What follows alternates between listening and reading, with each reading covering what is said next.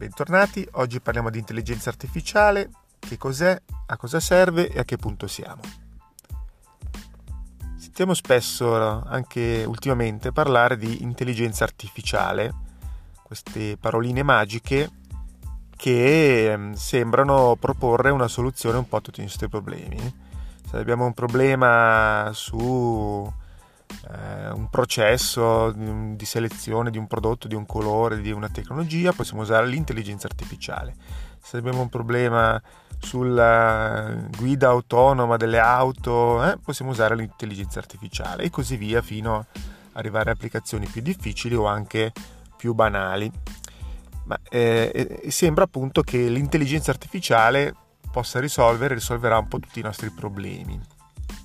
Ma esattamente cos'è questa intelligenza artificiale? E in realtà l'intelligenza artificiale appunto è una scienza che cerca sostanzialmente di trovare il modo di eh, trasportare alcuni concetti fondamentali che sono diciamo, legati più all'ambito umano in ambito tecnologico sostanzialmente si occupa di trovare appunto le metodologie, i, i programmi, eh, il, le tecnologie nel senso anche come i processori, l'hardware e tutto quanto, adatti per realizzare dei sistemi che possano sostanzialmente rispondere a quattro principi, che sono quelli del agire umanamente, del pensare umanamente, dell'agire razionalmente e del pensare razionalmente. Allora, dobbiamo partire da un presupposto. Contrariamente a quanto si possa pensare, il PC o diciamo, chiamiamo per semplificare il computer, che poi inteso dal piccolo computer fino al grandissimo computer, anche quelli i supercomputer, non sono intelligenti. Eh, togliamo subito questo dubbio, nel senso che eh, la battuta no, che si sente eh, fare ogni tanto è quella, ma tanto ci pensa il computer a fare queste cose, benissimo. Il computer in sé è uno scatolotto che se non gli attacchiamo la spina mh, neanche va, se non lo accendiamo non ci pensa neanche di accendersi e se non gli diamo noi le istruzioni o una serie di istruzioni, cosiddetti programmi o piuttosto che istruzioni operative, mh, non è più intelligente senza offesa per i criceti, del, del criceto che fa girare la ruota. Ecco, anche se abbiamo il supercomputer, quello da milioni di dollari, perché il concetto base è che i computer rispondono a una serie di impostazioni, di input, e di programmi che comunque devono essere date dall'uomo. Questo è un po' il concetto base. L'intelligenza artificiale cerca sostanzialmente dei metodi per far sì che eh, i computer possono, ripeto, usiamo il termine computer per usare una, una parola generica, però diciamo i sistemi eh, possono agire eh, slegandosi da, da, da, da, questo percorso, perché appunto se siamo comunque legati all'uomo in, in, eh, diciamo, in modo forte, mh, mm, si cerca di capire se ci sono dei sistemi o dei modi per poter agire in modo autonomo. Ok? Questo appunto si può ottenere solo se il PC o la macchina può agire appunto seguendo quello che è l'agire umano, se può pensare, quindi prendere decisioni eh, appunto come lo prende l'umano e, ehm, e, soprattutto si riesce a fare in questo modo con il cosiddetto raziocinio, quello che a volte non riescono a fare neanche gli umani, eh, ovvero ponderando le scelte e, e, dando una soluzione in base diciamo alla scelta più razionale. Questa cosa che sembra una banalità eh, e che anche un bambino a volte ha appunto piccolo può avere il raziocinio di poter scegliere eh, anche sulla base di esperienze eh, una soluzione o l'altra eh, applicato al mondo non umano ma delle macchine eh, è di una difficoltà eh, non indifferente. Questa difficoltà e questo sogno, diciamo, di dare l'intelligenza, chiamiamola così, alle macchine, appartiene da sempre all'uomo da quando sono state create le prime macchine, perfino quelle meccaniche in cui si cercava di dare appunto un'intelligenza di tipo meccanica a questi macchinari. Ed è un sogno che insegue da molto. Ultimamente questa cosa sembra più raggiungibile banalmente perché eh, nel tempo la capacità computazionale, ovvero il numero di operazioni che a fare, riescono a fare le macchine, è aumentato a dismisura in pochissimi anni e quindi la capacità, la potenza di calcolo è aumentata in modo vertiginoso per l'appunto la disponibilità di queste macchine eh, si è cominciato a pensare a dei modelli appunto che potessero emulare o sostituire questa, questo tipo di atteggiamenti. Tanto per farvi il paragone che si fa in modo classico, il telefono che avete in tasca è dalle 100 alle 200.000 volte più potente del computer che ha portato l'uomo sulla Luna. ok? Eh, questo vi fa capire insomma il livello di... ed era comunque un qualcosa che ha portato diciamo un equipaggio nello spazio e l'ha fatto tornare indietro con il supporto delle persone ma diciamo il concetto computazionale è quello. In pochissimo tempo abbiamo avuto a disposizione tutta questa potenza di calcolo e si sta cercando di indirizzarla eh, diciamo in, in, modo così eh, incanalarla diciamo, in queste tecniche per, per, per poter avere questi sistemi di intelligenza artificiale. Rimangono sempre grossissimi problemi perché già da tempo si è scoperto che non basta avere tanta potenza eh, in più e scalare, così come si dice, per avere poi più eh, raziocinio, anzi eh, è solo tanta disponibilità in più che non si traduce eh, direttamente in intelligenza ci sono ancora dei grossi problemi ehm, su quanto riguarda eh, diciamo, il raziocinio e, e l'azione perché fondamentalmente queste macchine agiscono su una serie di comportamenti che apprendono ovvero eh, ci sono dei sistemi che funzionano in intelligenza artificiale che fanno un training viene detto così eh, per esempio, per riconoscere se un oggetto è una mela o una pera, gli, gli, viene fatta vedere, gli vengono fatte vedere mille immagini di mele e mille immagini di pere in tutte le posizioni, davanti, dietro, su, giù, a fette, non a fette, rosse, verdi, gialle. Dopodiché lui impara e alla volta successiva capisce che quella è una mela o una pera. Però appunto non è magia, non è che lui il problema è che se gli mettiamo davanti una banana, se lui ha il database di mele e pere, la, la banana non la riconosce e, e, quindi deve imparare un nuovo oggetto. Questa cosa che appunto sembra una banalità per noi, perché la mente umana comunque va su altri canali, per la macchina non lo è, perché se lui conosce solo quelle due cose, la terza cosa non la conosce finché non gliela si fa vedere. Ehm, anche cioè, questa cosa avviene anche per gli umani, ovviamente, cioè la conoscenza si, si alimenta appunto con l'apprendimento e tutto, però è proprio la, anche la capacità di, di, di discernimento, nel senso la poter scegliere davanti a una situazione nuova. Eh, mentre nell'umano è innata questa cosa e fa parte di quella che è l'intelligenza umana, il poter valutare soluzioni anche di fronte a, a, situazioni non conosciute, i sistemi diciamo, attuali si basano molto sulle soluzioni acquisite e cercano di fare delle prediction, delle um, analisi future per eh, ipotizzare delle nuove soluzioni. Questo è un po' il gioco che si sta facendo. Si alimenta con grandi database di informazioni che sono disponibili sempre più disponibili, grandi quantità di dati che vengono dati in pasto a queste macchine e loro creano queste situazioni per cui eh, mano a mano apprendono, ma siamo veramente a, a livello di mo, molto c'è ancora molta strada da fare, ecco, diciamo, il livello è alto, non è ancora equiparabile a quello del livello umano si riescono a gestire delle situazioni delle situazioni già più o meno standard con una capacità di apprendimento. Un esempio classico è la diffusione di quelli che vengono chiamati i chatbot.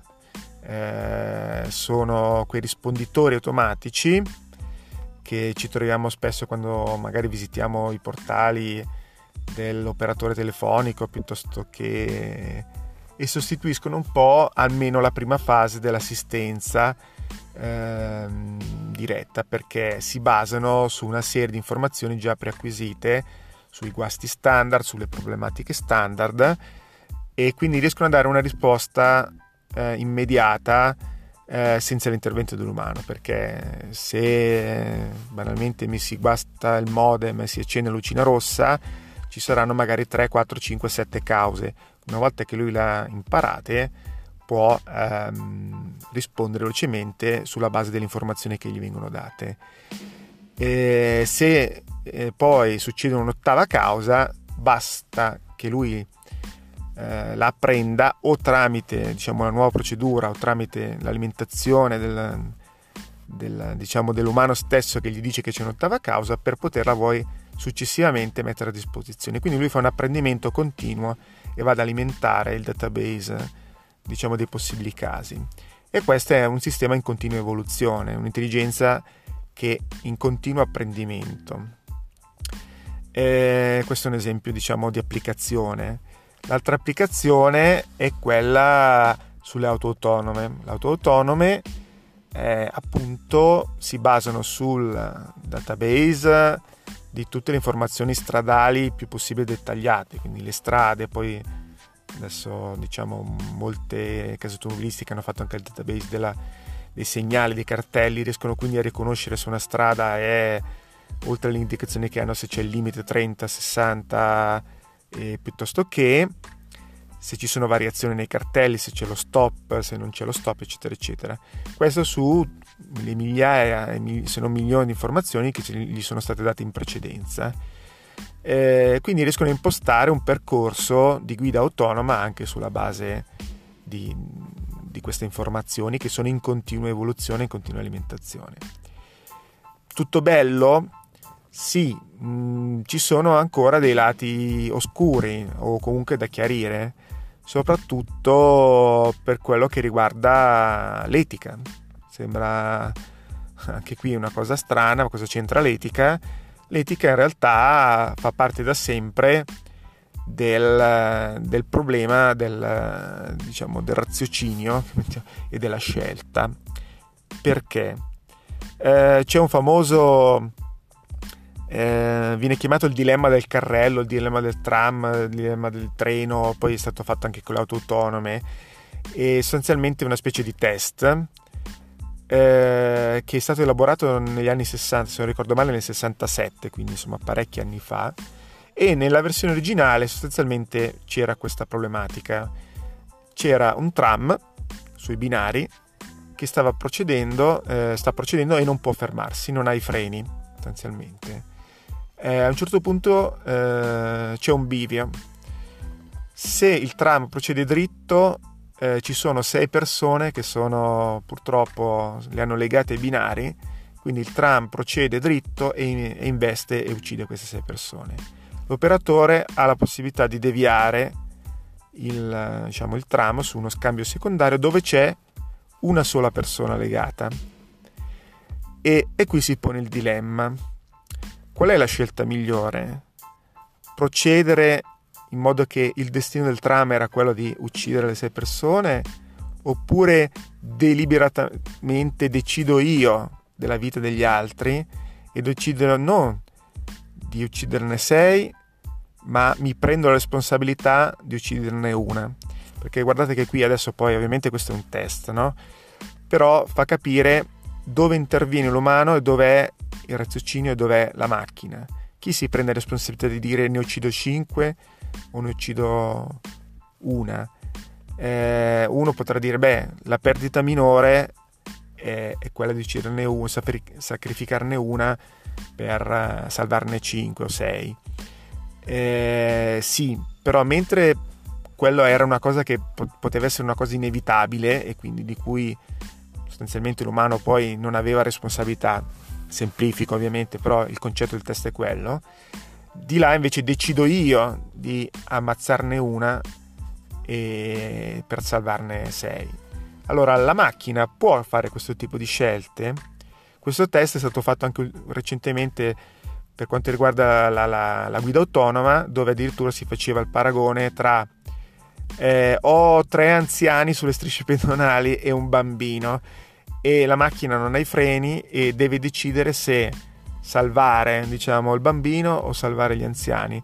Ne salvo tre anche se sono anziani e quindi l'idea sarebbe questi sono lì che diciamo non dico stanno per morire però nel senso sono tre persone che hanno già avuto tutta la loro vita e hanno il diritto di vivere anche loro oppure è meglio salvare il, il neonato perché comunque lui ha tutta la vita davanti ed è comunque una vita che sarebbe interrotta subita, subito. Chi si prende la responsabilità di questa scelta? La macchina? Cosa gli facciamo scegliere? Glielo facciamo scegliere noi? Lo deve scegliere lui? Questi sono ancora dilemmi eh, irrisolti, nel senso che c'è una grande discussione etica su questo. E mentre noi possiamo farci un ragionamento, nel senso che alla fine possiamo anche giungere a una scelta. Conoscendo i fattori, conoscendo i parametri, potremmo dire è stato meglio sacrificare questo o, quest'altro, ma è una scelta che possiamo fare noi come raziocinio. Le macchine ancora non hanno questo tipo di, di scelta, oppure si pone il dilemma di che tipo di indicazione dare alle macchine per scegliere in base a cosa.